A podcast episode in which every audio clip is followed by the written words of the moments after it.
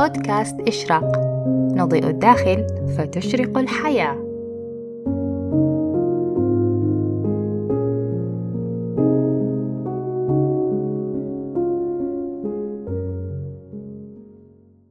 مرحبا. حلقة اليوم عبارة عن تسجيل سابق تم بثه على مساحة أو space تويتر وربما live انستغرام على حساباتي. وقتا طيبا. اليوم صاحية أنا من الفجر صراحة. وكان يوم لطيف وجميل. بس آه، جا في بالي أطلع سبيس معاكم دحين عشان نتكلم عن موضوع أنا شايفة إنه شاغل كثيرين مؤخرا.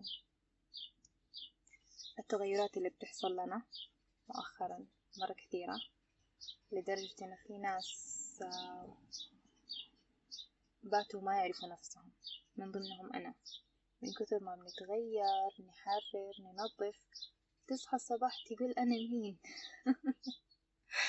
وأتوقع ده شيء آه، اللي يجرب إنه ينتقل لنسخة جديدة فاهمني مظبوط. فهل في أحد منكم يتفق أو شعر بهذا الشعور في هذه الأيام؟ أعطوني إشارة بأي طريقة ما إذا. تسمحوا. أنا بشوف ضحكات ما أعرف إذا الضحك موافقة ولا الضحك من باب what's that? عموما في كل الحالات أم حنتكلم شوي عن التغيير. نتكلم عن إحنا ليش نتغير. طيب إحنا تولدنا أطفال صغار آه ما نعرف ولا حاجة. وقبل ما ننولد كنا كمان في مكان آخر اللي قصدي في هذا المثال اللي ضربته إنه إحنا كنا لا شيء. بعدين صرنا أجنة. بعدين انولدنا أطفال. بعدين كبرنا على مدى سنوات إلى هذه اللحظة اللي بتسمعوني فيها. كم من التغييرات اللي حدثت للجسد اللي تعيش فيه روحنا؟ الآن ما نقدر نعد. الطريف إنه الناس ما تحسب تغيرات الجسد وتعتبرها شيء جدا طبيعي ولا تحسبها ولا شيء ممكن تأخذها بأسلوب الفكاهة إنه تغير شكلي آه كيف كنت كيف صرت.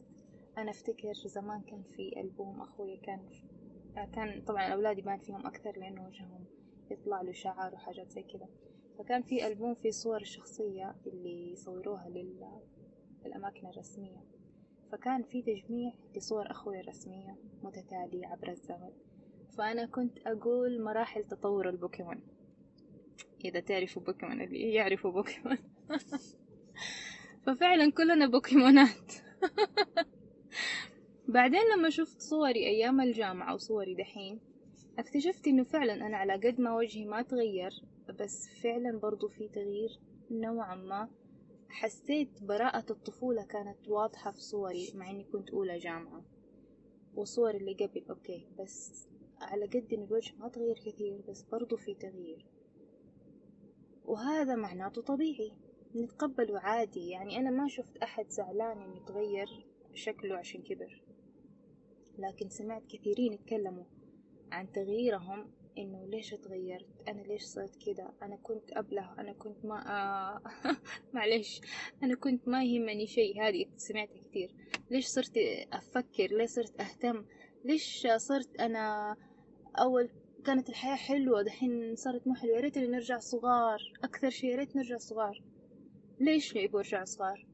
تجارب الطفولة حلوة ما اختلفنا. بس ما كان فيها مسؤوليات ما كان فيها تطور إنه الإنسان كبر صار يشوف الحياة بنظرة أخرى مختلفة. أي نعم إنه في ناس مكبرين مواضيع معطينا أكبر من حجمها بيعتبروا ده الشيء طبيعي. ولكن بشكل عام إحنا كلنا نكبر نتطور آه نعيش آه صور الحياة بطريقة مختلفة كل ما كبرنا وتغيرنا.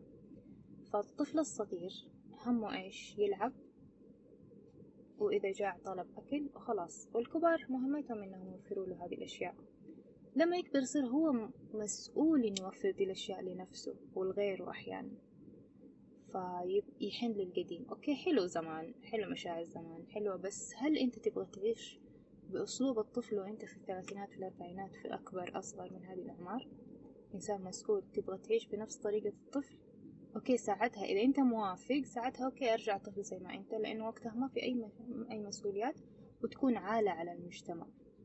فهل عقلية الطفل متناسبة مع عقلية الكبير أو العكس صحيح؟ هنا الكلام.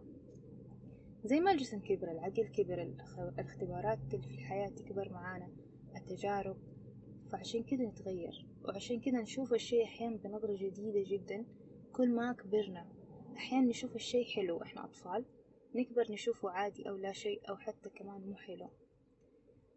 بس لما نرتقي أكثر ونعرف قيمة الحياة أكثر نقدر نطالع بنظرة الأطفال اللي هي بريئة ما فيها برمجات ما فيها لخبطة. فممكن إحنا نرجع أطفال في نظرة حياة الطفولة للحياة اللي فيها براءة وجمال وعيش في اللحظة. لكن مو نرجع أطفال عشان ما نسوي ولا شيء ما نتحمل مسؤولية الحياة وتجاربها والقصص اللي آه المفروض نعيشها وجايين إحنا في هذه الحياة عشان نتطور بسببها. يعني ما في أحد منحوس ما في أحد عنده آه حظ طايح ولا نايم ولا إيش يسموها. كلنا عندنا حظوظ على قولهم أو مواقف عشان هذه هي اللي نحتاج نعدي منها. إذا عدينا منها ما راح تتكرر. إذا تعلمنا الدرس ما راح يتكرر ولو تكرر إحنا متعلمينه ما راح يأثر فينا. وحننتقل للأشياء اللي بعد نكبر نطلع درجات نفس المدرسة. يعني هل ممكن واحد في الابتدائي نختبر اختبار واحد في الجامعة؟ مو معقول. بس اللي في الابتدائي اختباراته على قده. اللي في المتوسطة نفس الشيء اللي في الثانوي نفس الشيء. في الحياة بنفس الطريقة اختباراتك على قدك. مو عشان على عمرك زي ما ترتيب المدرسة. اختباراتك على قدك على, على الحاجات اللي تحتاج تواجهها في الحياة.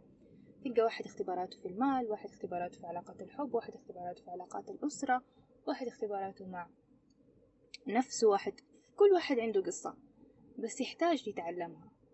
وهذا التغيير هو سنة الحياة. في مقولة أنا ما أعرف صراحة أصلها فين. هل هي مقولة قديمة من من التبت ولا غيره ما أعرف بس كانوا يقولوا دائما الشيء الثابت الوحيد في الحياة هو التغيير. هذه الجملة فعلا فعلا عميقة إذا فكرنا فيها. يعني كل شيء يتغير هذا هو الثابت الوحيد. ما في. ما في شيء يفضل مكانه حتى الحجر اللي هو حجر بيتغير بس إحنا ما بنشوف بعيننا لأنه يتغير على مدار السنوات وآلاف السنوات. الجبال مثلا الأرض اللي إحنا عايشين فيها في عصر من العصور كانت ماء كانت بحر كانت جليد كانت الله أعلم إيش كانت على ما تعدت عليها السنوات. والمقاييس مش مقاييس حياتنا إحنا مقاييس الأرض غير مقاييس الحشرات غير مقاييس الحيوانات المعينة غير مقاييس الإنسان. فما بالكم بمقاييس الكون؟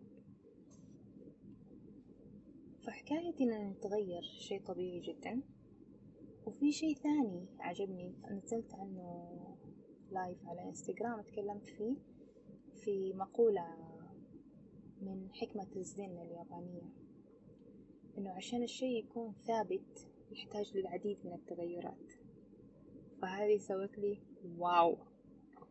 يعني عشان مثلا تبغى شجرة بشكل معين تحتاج كل فترة إنك تقصها وتقلمها وتظبطها.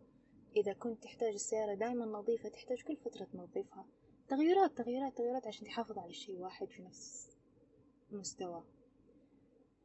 عشان شعرك يكون بنفس الطول كل فترة لازم تقصه لازم تغير تعتني فيه عشان يفضل بنفس بنفس الجودة مثلا.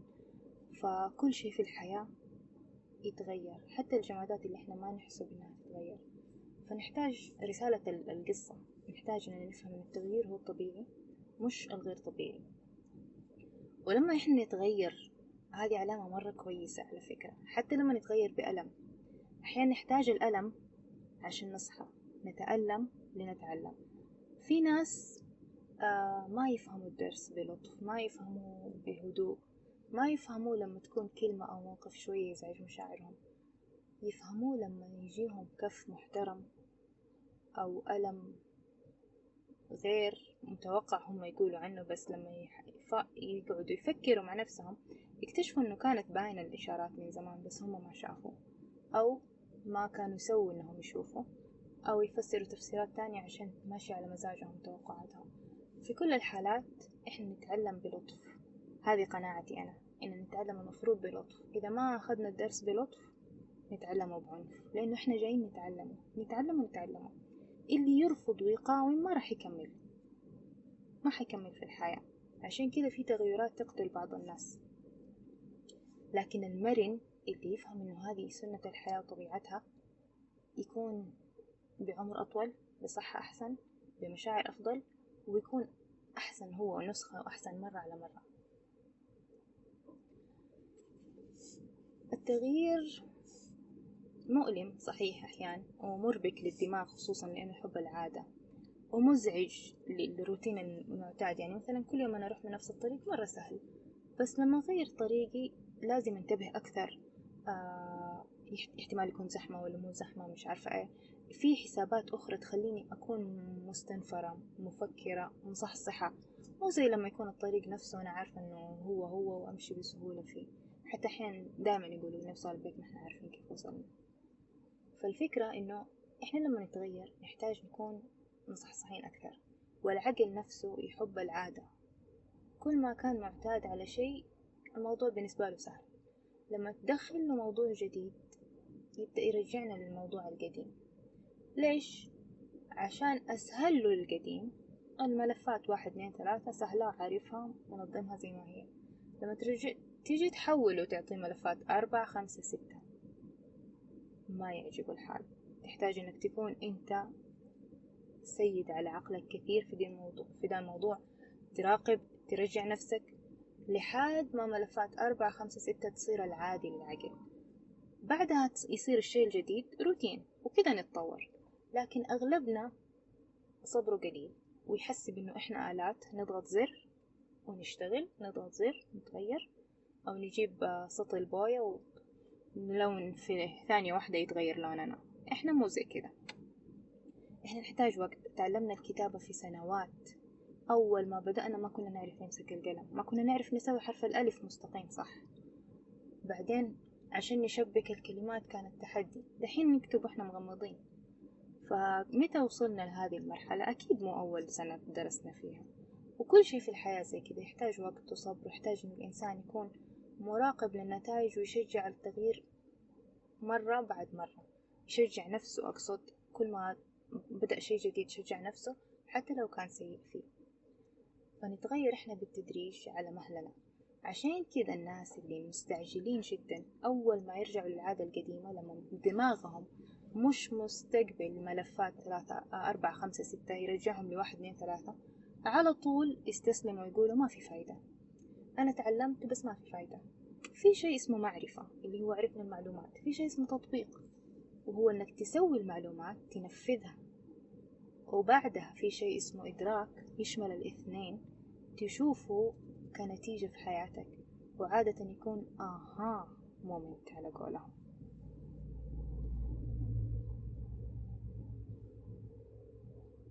بالنسبة للتغيير كمان إيش كنت أبغى أقول لكم؟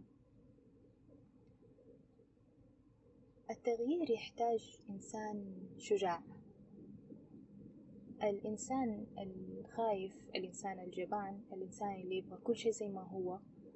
هذا أكثر واحد يعادي التغيير عادة ويخاف منه ويبعد عنه ويشكك فيه ويطلع مشاكل ما صارت وخيالات مبنية على حاجات هو خايف منها أصلا يسقطها على الشيء الجديد لأنه مو متقبل التغيير يخاف من التغيير.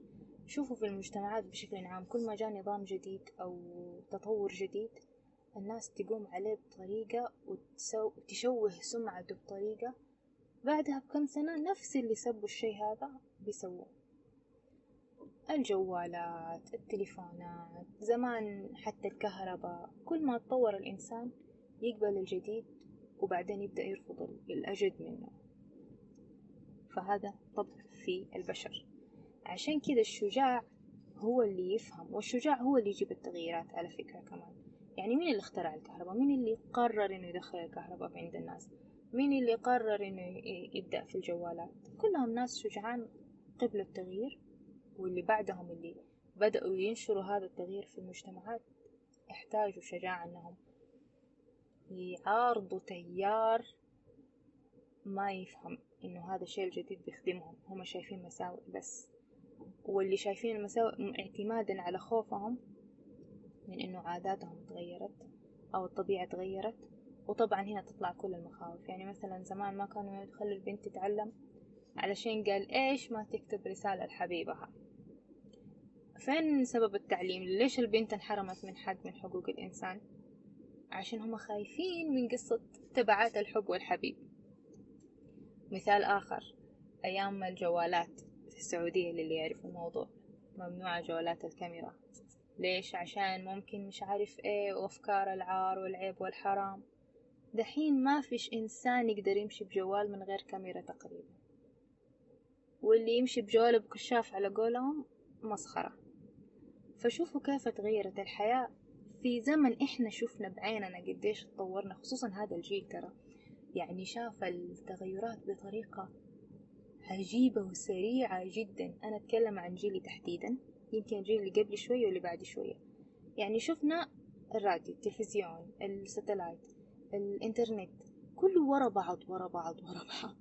في ناس ما قدروا يشبكوا خصوصا أجيال جيل أمهاتنا وأبائنا وأجدادنا ما قدروا يشبكوا مع هذه التغييرات.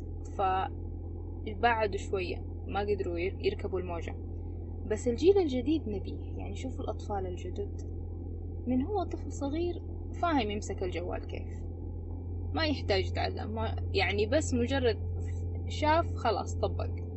وهذول الصغار يقدروا يعلموا أهاليهم في الأشياء اللي في أيديهم فكل ما كبرنا أو حنشوف إنه الأجيال الجديدة أوعى وأذكى من الأجيال القديمة. عشان كذا البشرية تتطور. بس إحنا مشكلتنا في مجتمعاتنا عادة يبغوا يربوا الجيل على على التقاليد اللي قبل. أي نعم نحترم التقاليد وناخذ الأشياء الحلوة من اللي قبلنا. بس مو نرجع نربي أطفالنا زي آبائنا. على كده إحنا بنربي جداد ما بنربي جيل جديد.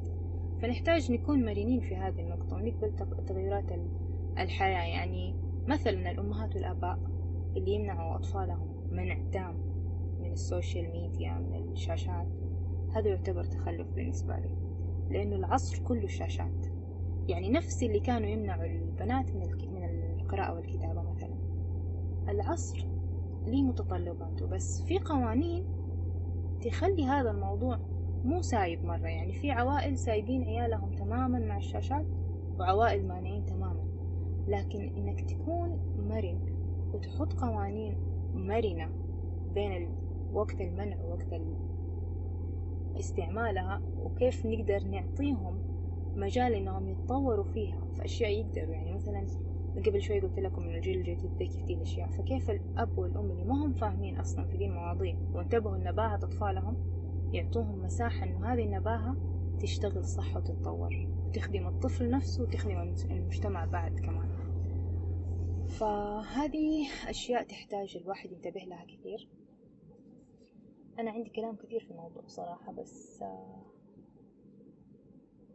ما أعرف حاليا بدأت أفكاري شوية تتقطع من حركة الشارع. فأشكركم على الاستماع. وصباحكم ومساءكم لطيف وسعيد وجميل.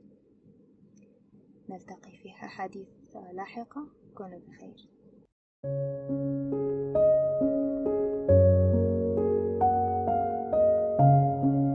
إشراق. نضيء الداخل. فتشرق الحياة.